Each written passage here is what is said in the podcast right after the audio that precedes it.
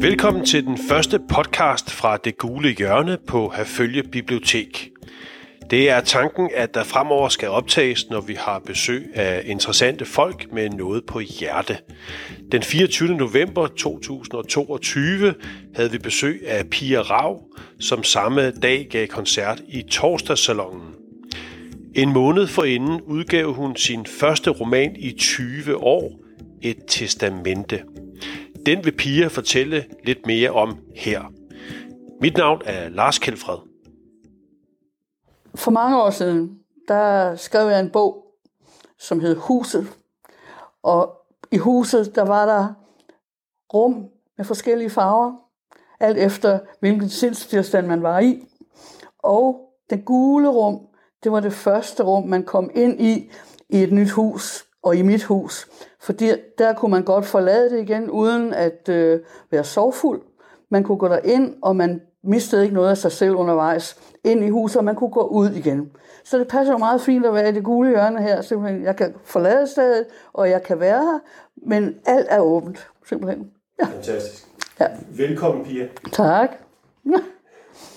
og hvad vil du gøre nu? Jamen, øh, jeg vil øh, fortælle, at den bog, jeg har fået udgivet for en måned siden på forlaget Esho, fantastisk forlag, som, ja, det kunne jeg øh, fortælle op og ned og døre stolpe om, men øh, forlæggeren der, Anders Jørgen Mogensen, han gjorde lige præcis det for mig, som ikke ret mange har fået lov til at gøre i mit liv, nemlig at øh, være åben, og så sætte begrænsninger på, hvad han ville udgive, øh, på en sådan måde, at jeg var nødt til at tænke mig rigtig godt og grundigt om.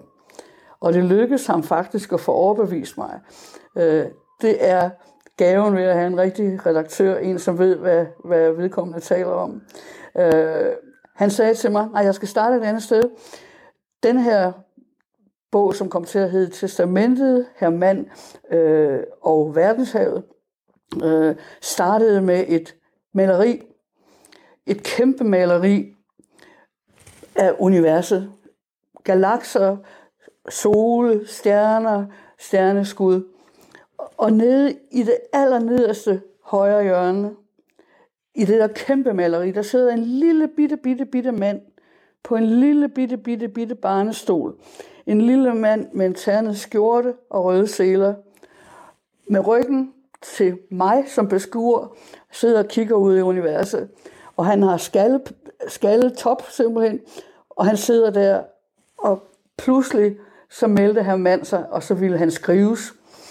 Øh, jeg lånte undervejs, i, øh, mens jeg skrev, der lånte jeg en hel del historier fra min far. Bogen er ikke et portræt af min far, men jeg har nogle af de mest vanvittige øh, passager, dem har jeg tyvstjålet fra min far. Øh, min far var, var gøjler af Guds nåde, men han var også en meget klog, intelligent mand, som på den måde han var, nej, han var ikke vis, men han var, han var øh, hvis han havde haft nogle opvækstbetingelser, som var i orden, midler, øh, kom virkelig ud af en proletarfamilie, så var han, de evner, han havde, kunne han have brugt til noget meget større, end det, han, der kom ud af det. Og dog, han blev gøjler, han, spillede, han var, var sagfører, han spillede på sav for Fyns Harmoniforvirring og for Niels Havsgaard for eksempel. Og øh, han var fyldt af et vanvid, som en gang imellem var meget konstruktivt. Og øh, derfor har jeg blandet ham ind i den her. Anders Jørgen Mogensen fra Esho, han ville ikke have billederne med. Og jeg havde på en eller anden måde forestillet mig, at de her billeder, der er måske 20 billeder i alt, som har inspireret mig. Jeg har skrevet ud fra de billeder øh, og kædet her mand ind i det, og min fars fortællinger. Øh, og jeg havde måske nok tænkt, uden at tænke det, at øh, hvis nu billederne var der, så behøvede jeg ikke være helt så genial øh, i skriften. Altså. Og der sagde Anders til mig, ved du hvad, jeg vil gerne udgive den her bog, men der skal ikke billeder med. Og den måtte jeg simpelthen tænke grundigt over. Og til sidst sagde jeg, okay, jeg, jeg prøver, om, jeg, om det kan lykkes mig at få erstattet de billeder, som jeg selv synes er fantastiske. Der er ikke ret mange, der kan lide dem, fordi det er sådan meget, meget esoterisk-agtigt, eller øh, universer og øh, så videre. Øh, men hvis det kan lykkes mig, så vil jeg gerne droppe billederne, men jeg tror ikke på, at jeg kan. Og det betød faktisk, at bogen fik en helt anden retning.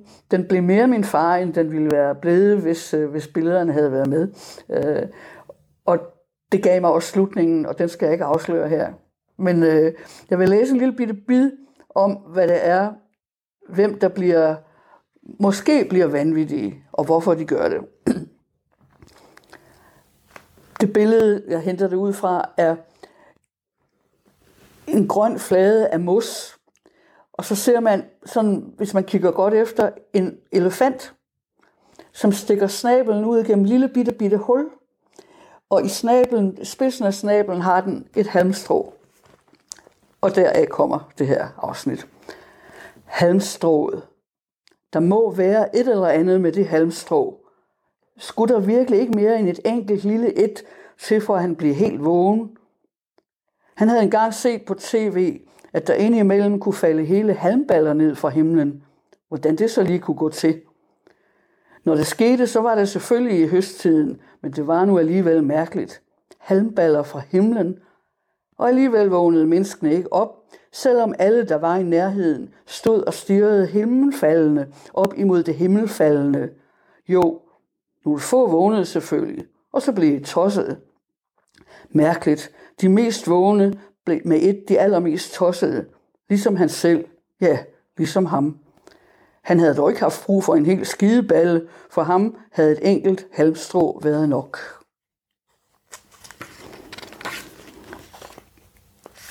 Og så er der en lille bid mere, som slutter her. Den siger, halmstrå, halmballer, skideballer, på røven, røven på komedie, i en alt for lille stol. Men han elskede den jo stolen. Havde elsket den, siden han var en meget lille dreng. Især om natten. Især når hans mor ikke var der. Han husker, at når han vågnede, og hun ikke var der, så tog han sin tunge dyne, lagde den i stolen og satte sig. Dengang var der plads nok.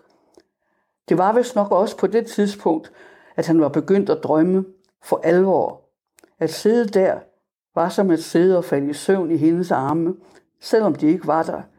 Måske var det derfor, han elskede stolen. Stadigvæk. Fordi han elskede hende, som ikke var der.